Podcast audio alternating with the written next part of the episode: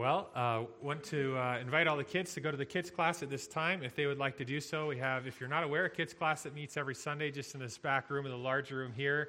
Uh, it's more that you're more than welcome to use it if you would like. You don't have to, uh, but it's there for you if you desire to. Um, also, there is a nursery that meets every Sunday just in the, the corner room over here that's fully staffed, and also want you to know that that's available to you uh, if you would like to use that. Uh, I want to invite you to join me this morning in the book of Proverbs, chapter 5. We are in the middle of a sermon series on building healthy homes. And I think that each home uh, is made up of various people men, women, parents, children, sometimes grandparents, and others. And every person within a home or family plays a very important and significant role in the health of that home and the health of that family. Uh, and that's true whether the, the, family's all under the same roof or not. Uh, you are a contributor to the health of your home and family. And so, what I'd like to do over the next few weeks is look at various people that make up the home and that make up the family and the respective roles and responsibilities that God has called each one of us to, uh, regardless of, of where we fit in the home and regardless of whether we're all under the same roof or our, our home is intact or it's fractured, whatever the case may be. And so we start today with men. Uh, men often drop the ball in society. I think that that is a very sad reality. Uh, but hopefully, as you look at Christian men, you see something very different. Uh, we have the Bible, we have uh, books like the book of Proverbs that remind and instruct us about what a wise man, what a wise husband, what a wise father and grandfather looks like, and what he does. God wants us to succeed in our various roles as men, and He is there to help us do that. I think no matter who you are in your family or home, uh, God is there to help you. His grace is there, His word is there. He wants us to succeed. And because God has tr- entrusted you as a man with such a vital and massive role in family and community life, uh, you must conduct yourself accordingly. God wants you to leave a mark, He wants you to make a lasting impact. And so, what we're going to do here today is look at six practices of men who, by the grace of God, do leave a mark. And these are going to be really simple things uh, from the book of Proverbs. So, here's the first one First practice of a man who, by the grace of God, leaves a mark. First, be faithful to your wife. I've asked you to turn to Proverbs chapter 5, verses 15 to 20. Uh, before we get there, I just remind you that Solomon uh, told his son in Proverbs 18, verse 22, he said that he who finds a wife finds a good thing, and he, he words it this way he obtains favor from the Lord. God is going to cast marriage in a very, very positive, positive light. In Proverbs 19, verse 14, he told his son that a prudent wife is from the Lord. A good wife, he says to Solomon says to his son, Son, that is a very, very precious gift to you from God. A very, very special gift. And yet, the reality is, is, is whether you have a, a good wife who loves the Lord and seeks to follow him, or maybe you have a difficult one, maybe one, a, a wife who ha- you're not even sure that she's put her faith and trust in Jesus Christ.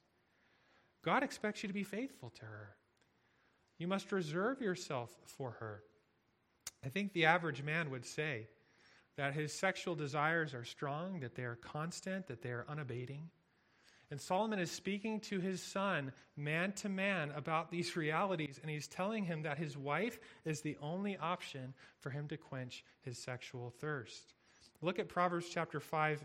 Uh, I'll read verses 15 to 17, and then we'll skip down to verse 20 as well. Solomon writes this Drink water from your own cistern, flowing water from your own well. Should your springs be scattered abroad? streams of water in the streets?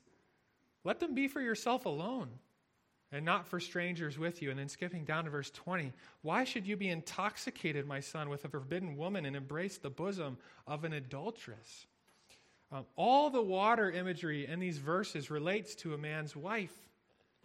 And, and God is telling all of us as men when a man is thirsty, he has one place where he can appropriately quench and satisfy his thirst and that is his wife. A man's wife is his water, his fountain, and his stream, and he drinks only from there, and he does not share. God intends physical intimacy to be enjoyed by one man and one woman in the, the marriage context for life. And that intimacy must be safeguarded, it must be protected. You need to reserve yourself for your wife, uh, whether you've found her and married her yet or not. Your hands, your eyes, your heart, and your affections must be for her and her alone. You need to reserve yourself for her. And, and on, on, with that, along with that, you need to enjoy yourself with her. Look at verses 18 and 19 in the middle of the other verses that we read. Solomon says to his son, Let your fountain be blessed, and rejoice in the wife of your youth. A lovely deer, a graceful doe. Let her breasts fill you at all times with delight. Be intoxicated always with her love. Why should you be intoxicated, my son, with a forbidden woman? As Solomon talks to his son about sex, it's not all negative. He's not like, hey, son, stay away from this. It's not this message of avoid this, avoid that, avoid everything. It's just all so bad. Run, run, run from everything. No, Solomon says, this is God's. And it's his and it's good. And so Solomon portrays a very positive and beautiful picture for his son of the sexual relationship. And he goes, Son, this is not dirty. But this is something that's healthy and it's clean and it's satisfying. And all of his water imagery, it's like a pure glass of cool, cool water or an intoxicating drug in a really, really good sense. And son, that needs to be protected and that needs to be enjoyed. Enjoy yourself with your wife. God wants you to leave a mark. And really, so much of that in family life comes down to, to simply being faithful to your wife. You need to run from sexual danger and fortify yourself against it. And I think the reality is, is most of us men are getting bombarded from every which direction all day long. There's a lot of danger. There's a lot of other potential fountains and places where you could go quench your thirst. And I think that all of us are in a great war, and I think we need to recognize that, and I think we need to be humble enough to know that almost all of us need help and accountability and the brotherhood in the body of Christ. And if you're struggling, I just want to encourage you be, be humble enough to say, I, I need help. I need accountability. I need strength from, from the body. That's all of us.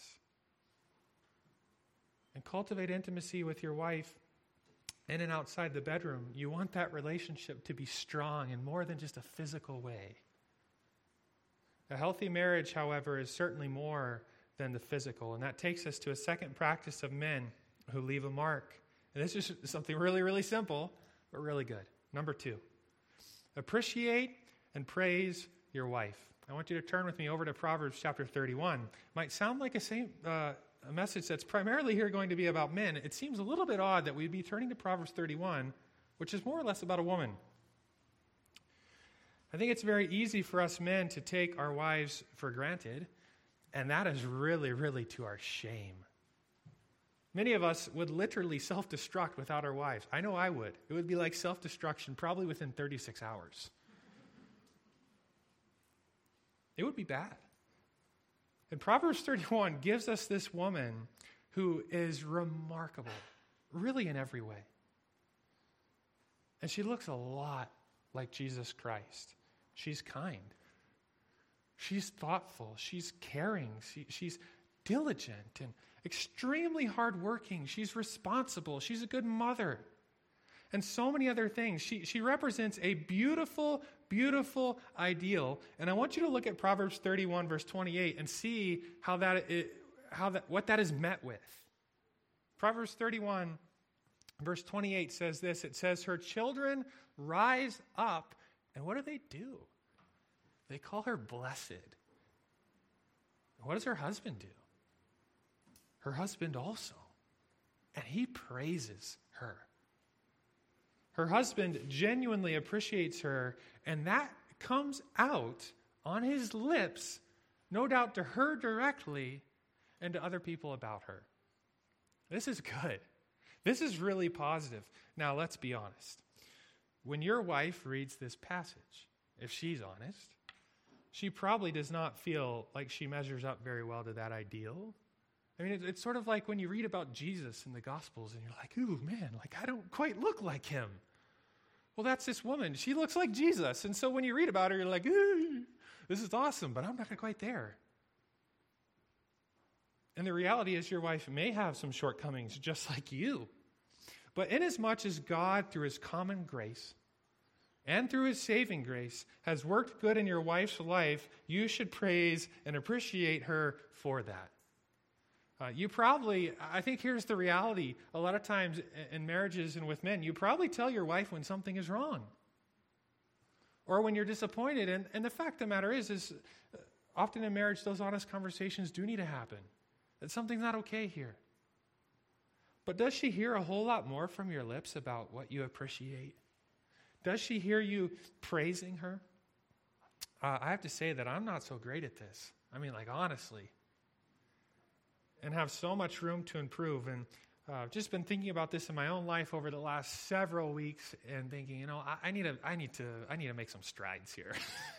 I need to grow in this department. And I was just looking at myself, how do I do this? Like, I want to do this. How do I do it? You know, like I, am not just going to do this by accident. Um, and so for me, and you can laugh at me for this, my wife knows about this now.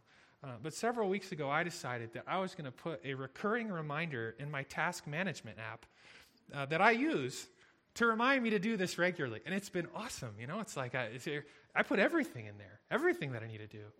And so here it shows up. It's like, oh, okay, I, I want to pause. My wife is awesome. She's doing all kinds of sacrificial, loving things. Maybe it'd just be good for me to pause for a moment. What is she doing?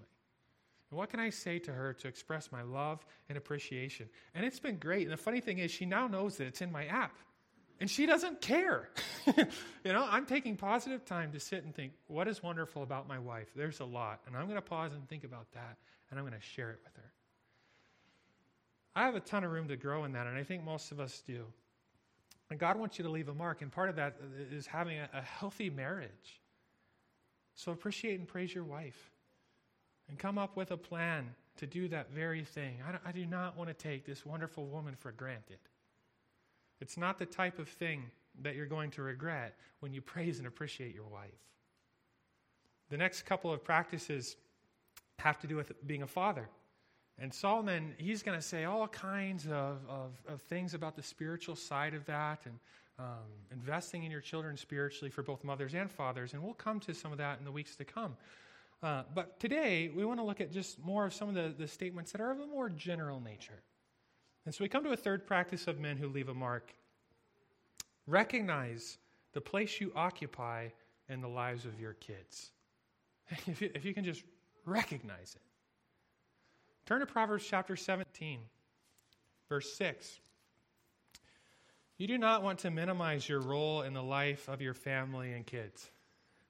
And, and it's easy for us to do this, I think, as men. You are so much more than the bring home the bacon guy. And I say that whether your family's intact or not. Whether, whether your family is one where it's husband and wife and children, or whether your family is split up and divorced and, and you're living in two separate homes and maybe you don't even have custody of the kids and maybe you hardly see them. If you're a father, if you have a heritage, you need to recognize the place that you occupy in the lives of your kids.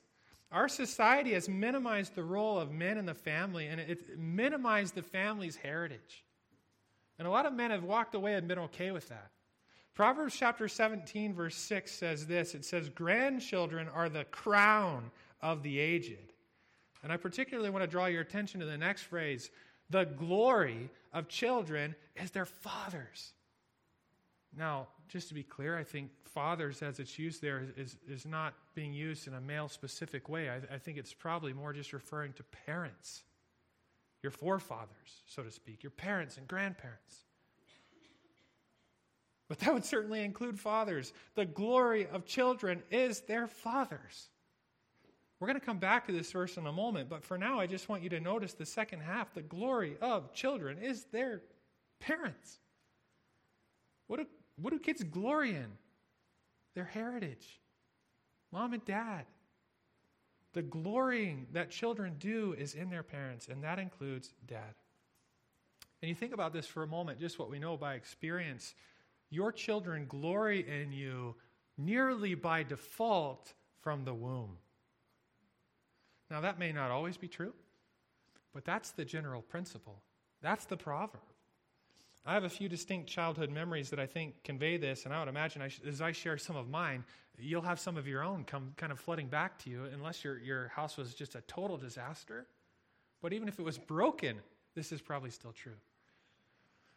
I remember my three siblings and I piled on the couch uh, as kids. We were, we were, sitting on it with our knees on it, uh, leaning over the back of it, which faced the door that my dad would come home in every night. And I remember all of us piled up on the couch, and as soon as Dad walked it through the door, it was Daddy's home, and we want, run to greet him before he could even set his stuff down with delight and excitement. I remember my dad sitting on the step that went from our dining room down to our living room. There's just kind of one, one step there, and sitting there talking to him and asking my dad if he would show me his muscles. And he did. And as he, he, he raised up his arm and he flexed his bicep, and I mean, I'm sitting, I don't know what I am. This memory's, I don't know, maybe I'm four or five, six at the time. And I just remember thinking, my dad's arms are huge. Like they're massive. And then at recess, I boasted to my friends of how strong my dad was. And what do you think they did? Go, yeah, your dad's really strong. No, my dad's also really strong. I walked around the house in his size 12 shoes and I pushed my bubble lawnmower behind his real lawnmower, wanting to be just like dad. You, you know these things to be true by experience. God wants you to, be a, to leave a mark. And part of that is you recognizing the place that you occupy in the lives of your kids. And I think men need to hear that and they need to be constantly reminded of it. I need to be. This is huge. And you'll never capitalize on what's been given you by default if you don't see it in the first place. And also, I just say don't assume that because there's tension or disrespect, you know, these things ha- uh, tend to happen in the teenage years or the young adult years, and you're just like, man, this is like my kid doesn't, wow. Don't assume that because there's tension or disrespect that the glory isn't there. This is a proverb. And God is saying, here's the general principle that more often than not is true.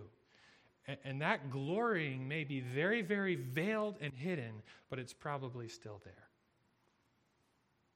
And I'd also say that the, you know, this verse saying that the glory of children is their fathers, I think it's, we're wise to focus on men for a moment. But as I said, that word is, it's really kind of looking, looking, children looking back to their heritage. Uh, father, mother, family in general. And maybe you sit here, you, know, you're single, you're an aunt, you're an uncle, you're, you're, you're, not married, you don't have kids, whatever the case may be. Listen, there, there are probably young people looking back towards you and glorying in you, particularly in your family and home. Little nieces and nephews who think you're the greatest uncle ever, you're the greatest aunt ever, you're the greatest two ever. And if you can recognize that, that will help you by the grace of God leave a mark. As a father, you're more than a provider, but you are certainly not less than that. Number four, fourth practice of men who leave a mark is to provide for your descendants. Turn back to Proverbs chapter 13, verse 22. Um, as you're turning there, uh, I'll read Proverbs 19, verse 14. It says that house and wealth are inherited from fathers. And again, the idea there is probably from parents. And Proverbs 13 22, where I've asked you to turn, says something quite similar. It says that a good man leaves an inheritance to his children's children. That would be his grandchildren. But the sinner's wealth is laid up for the righteous. Uh, so this verse, it's talking about generational wealth being passed on. And the man in this verse, he doesn't just provide for his family while he's around, he also seeks to help them in some way long after he's gone. He's not just providing for his children, but his grandchildren. It's your responsibility as a man to work hard to provide for your kids now. And failure to do that is shameful. Uh, the Bible tells us that anyone who doesn't provide for his family or his own household is worse than an infidel. Like, just shameful. However, you should also be trying to save and manage your money and your earthly treasure in such a way that someday you might have something to leave your children and grandchildren. And you know what? That, that actually may not be much. And just an observation this verse says nothing about dollar amounts, It may not be wise to give your children enormous amounts of money. Uh, so, providence and wisdom need to be key determiners, but big picture, you're a provider uh, really all throughout your life and even after you're gone. That's a cool responsibility and a weighty one. I remember around the time I was in university, I, I went to see my grandfather uh, on summer break or something like that, and I was at his house having lunch and uh, walked out the door, and he says, Oh, I, I have something for you. And it was a folded check, and uh, I opened it up. It was for $1,000. Well, I, I, wasn't expecting it at all. You know, it's just, oh, Grandpa, like, you know, what's this? And you don't have to do this. Thank you. Like, this is awesome. you know, um, at that time, it was just so helpful with school bills and things like that. And my grandfather said to me, I, I just wanted to do some of this while I'm still alive. You know, not wait till I die. Thank you. That was a real help to me in a time uh, where I needed money to pay school bills and things like that. God wants you to leave a mark, and just practically, some of that involves providing for your descendants as God enables you to do so, and to do that with wisdom by the grace of God. Number five is to age well in righteousness and honor. Turn to Proverbs chapter 16, verse 31. And as you're turning there, I want to read Proverbs 20, verse 29, a very similar verse to the one we're about to look at. And it says this it says that the glory of young men is their strength, but the splendor of old men is their gray hair. I have a book entitled In Praise of Old Guys. Um, I think it's a great title. And I think that these verses that we're about to look at are, are really about that in praise of old guys. The magnificence of a young man is his strength. He's like a powerful workhorse. He has energy and muscle and vitality. But with age, the reality is, is that strength really starts to diminish. The magnificence of an old man, therefore, is not his strength, but his gray hair and what that represents, or at least what that should represent. Um, this verse reminds me of what you see perhaps in a pickup game of basketball or hockey or some other sport uh, when it ends up being the young guys versus the old guys. Uh, who do you think is going to win that game? Let's say it's basketball. And it's a pickup game. You've got five young guys, say high school, uh, 17 to 19 years old, and you've got uh, the quote unquote old guys in contrast to those guys. Maybe the old guys at this point, they're like 35 to 50 or whatever, 60. Who's going to win that game and why? Well, each side has their respective advantage. The young guys are typically fast, they're strong, they're explosive, they're in shape, they have an extremely high stamina. I mean, let's just be honest, physically, they have every advantage. Their glory is their strength. What about the old guys? What do they have going for them in that game? Well, the old guys have a lot more experience in the game itself. They tend to be a lot smarter. They pass the ball well. I mean, we're just going to move this ball around until we get an easy shot. they rarely turn the ball over. They're patient. They're not flashy. You know, they're probably wearing their outdated basketball gear from when they were in high school. But fundamentally, they're sound. And so they score easy buckets. Their glory is their age, experience, and wisdom on the court. Both have their respective strengths, and they are exactly that. And if this is true in the game of basketball or hockey or whatever else, it's exponentially more so in the game of life. And so, why don't we just look for a moment a little bit deeper at aging well in an advantageous way for your family and for your community and society so that you make an impact? I've asked you to turn to Proverbs chapter 16, verse 31. Let's look at that verse. Gray hair is a crown of glory. It's like a crown of glory, like what a king wears. Uh, gray hair sitting upon an old man's head is like a crown of glory. It is gained in a righteous life. Proverbs conveys that a wicked life tends to be a short life. And here we have the antithesis that longevity is the reward of a righteous life. Now, just to be clear, these are Proverbs. We, we always want to remember, as we're in Proverbs in particular, what genre, so to speak, of literature are we in? These are Proverbs. These are general principles that more often than not prove true, but they are not promises. Some righteous people will die young, and some wicked people will just seem to live on and on and on. But the general principle is that righteousness and longevity coincide. The one is the fruit of the other. So, going back to our verse, I think what you have in it is, is this verse takes two wonderful things that on their own are awesome and great and good. And it makes a glorious combination. And we do this kind of thing. Uh, for example, what if you were to combine peanut butter? That's really good. I like peanut butter. It's got a lot of good things going for it. It's a really good thing. And what about chocolate? Also a really good thing.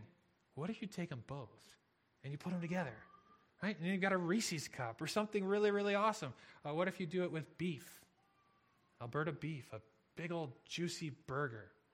And you combine it with, you combine the cow with the pig, right? You take beef and you take bacon and you put them together and you make the bacon cheeseburger. It's awesome. Okay, look at this verse and ask yourself this question What are the two awesome things that standing alone are incredible and when put together are amazing? Two things. The one is righteousness a righteous life. And the other is old age or longevity. What happens when you thrust those things together? You wed those things together. Well, it's a beautiful, beautiful combination. This verse gives us a picture of a man who has lived a righteous life, and he's grown in godliness all along the way. And now his white hair sits upon his head like a crown of glory and honor. What you want is to age well along the way in righteousness and honor. And as your strength slowly and steadily declines over the decades, as it will, simultaneously, your, your righteous life and your growth in godliness should be incrementally increasing. And the strength declines, and the righteousness is there with the gray hair. God wants you to grow in godliness and spiritual maturity. Gray hair is a crown of glory, it is gained in a righteous life. There are many foods and drinks that are said to get better with age. Uh, cheese is said to be one of them. I, have never made cheese, I really like cheese. Uh, aging certain cheeses apparently helps them improve their improves their flavor, their texture, their color. I mean, actually, something that you may have not thought about is when you eat beef, for example. You know, when they took that massive slab of meat off the cow, they, what did they do with it? What like happened next? It probably hung up for I don't know how many days it is. And why was it just hanging there? Well, my understanding, it was hanging there rotting. why? Well, as it's being aged like that, it's actually starting to break down and tenderizing and getting better with time. And that's what God wants to happen for us as men. You may be breaking down. And yet, God wants you to get better with time. God really, really wants you to leave a mark. And if, if you, by the grace of God, age well in righteousness and honor, you will do that very thing. There is a, something just extremely stabilizing about godly older men and family, society, and church life. I mean, it, it's incredible. You take all of those life experiences the good, the bad, the ugly, not, not just the positive ones, all of them. You take all the successes, you take all the failures, and you take all those things gone through with the Lord and come out better on the other side. And grown along the way, the value that is there what a great blessing you, you can be to your family and church. Think stability, think, think firmness, think rock. Sometimes men don't age well. Over the decades, they don't navigate life's difficulties, disappointments, hurdles, and heartaches very well. Sometimes what happens is, as those difficulties come, men become jaded, they become sour, grumpy, self focused. And their gray hair, meant to be a crown of glory, is in many ways a crown of shame.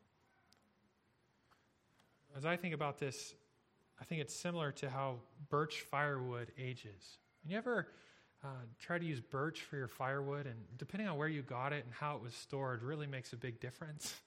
Um, Birch, it seems like it either uh, dries out and ages really well and burns really great. I mean, the, the, the bark is amazing. But if that stuff gets wet, if it gets soggy, it is complete garbage.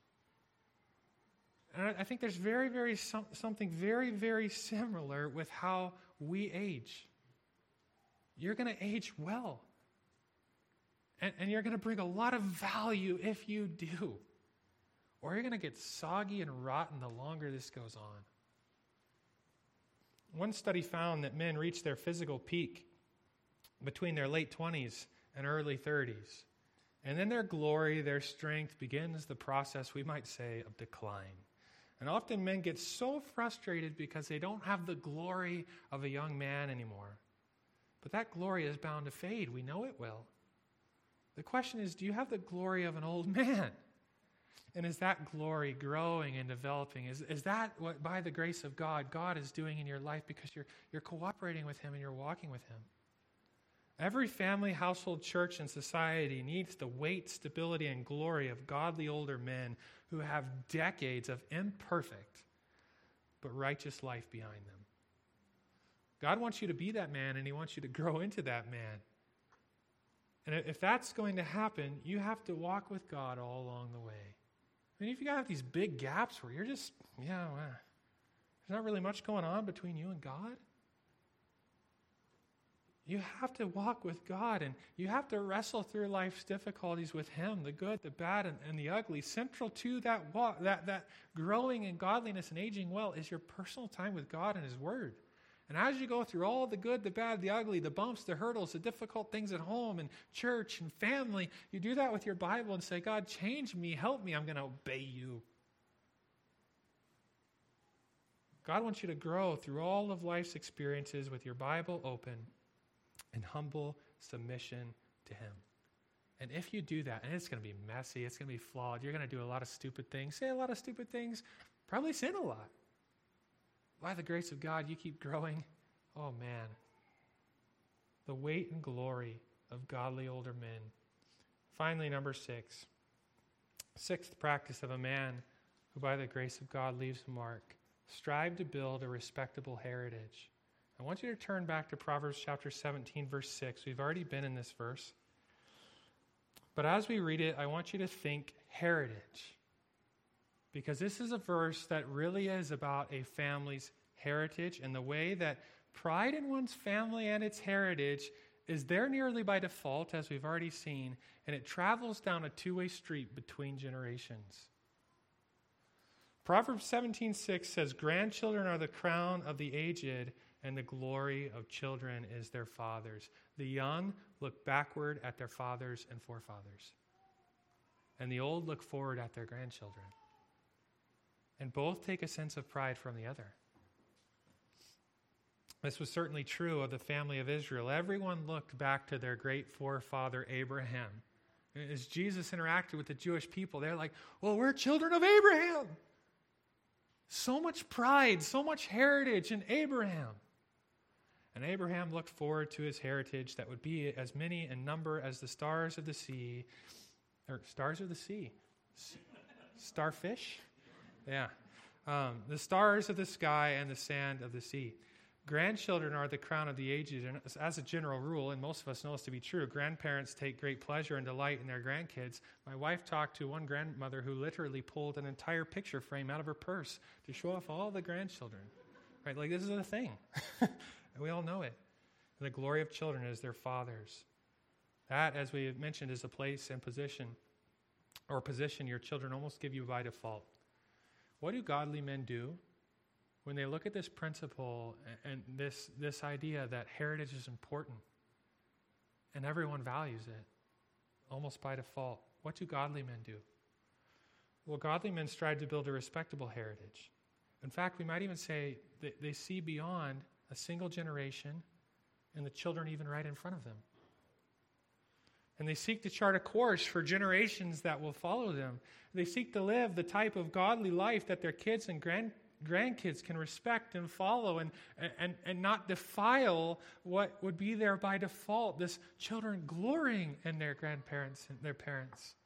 I want, I want to live that life of, of walking before God where my children can respect me, not because I'm some great person, but because God has changed my life and is working in and through me.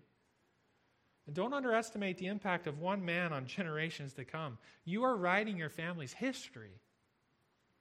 This proverb highlights the default nature with which we elevate our heritage. We want to take pride in our parents and grandparents, and we want to take pride in our kids. And I think that the default way in which we naturally do this, I mean, this is what we do. This is the proverb. This is how it is, God says. That dynamic makes it all the more painful when our heritage, whether that heritage uh, be in front of us or behind us, disappoints us. The pain, sorrow, and agony are real and deep. And I just want to encourage you don't give up on your heritage. Keep investing it in it, even if it seems like an, a losing in, investment and you're taking it on the chin for whatever reason. I know one set of Christian parents whose daughter married her girlfriend, and as parents, they, grieved over that. They did not approve. And they did their best to maintain a loving relationship with their daughter in a very complicated, messy situation. These two young women decided that they wanted to raise children together. And so they found a man who would be willing to be a donor for them. And nine months later, one of them gave birth to a little boy. And the grandfather said this, something along these lines to me. He said, My wife and I are going to really try to invest in this little boy. And, and this man recognized the dynamic at play, and he said this He said, I may represent the only Christian man. And, and our, our marriage may represent the only Christian marriage that this little boy ever sees or knows. And I don't want to waste that. You know, generally speaking, you don't choose your heritage or their decisions in either direction. You don't choose your parents or how they live. Unless you adopt, you don't even choose your children. And as they get older, they may make their own decisions, and those may be disappointing. There's a lot you don't get to choose. But what you can choose is to, by the grace of God, try to love them to the degree that they will let you, and invest in your heritage if they will let you do so. And if they won't, I mean, you've been so far removed, you can always go to the Lord and pray, God, I love my heritage. And I want it to please you. Give me the grace to invest in it, whatever that means, to whatever degree you've let me do it. God wants you to leave a mark. So strive by His grace to build a respectable heritage by personally being a man, God, being the man God wants you to be for your heritage, and investing in them to the best of your ability, even if that's limited and not what you had in mind. Because God has entrusted you with such a vital and massive role in family and community life, God wants you to conduct yourself accordingly. God wants you to leave a mark. And He's there to help you. And He's given you His word. And I just encourage you, th- these are simple things. I don't think anything I said is probably like some news flash, right?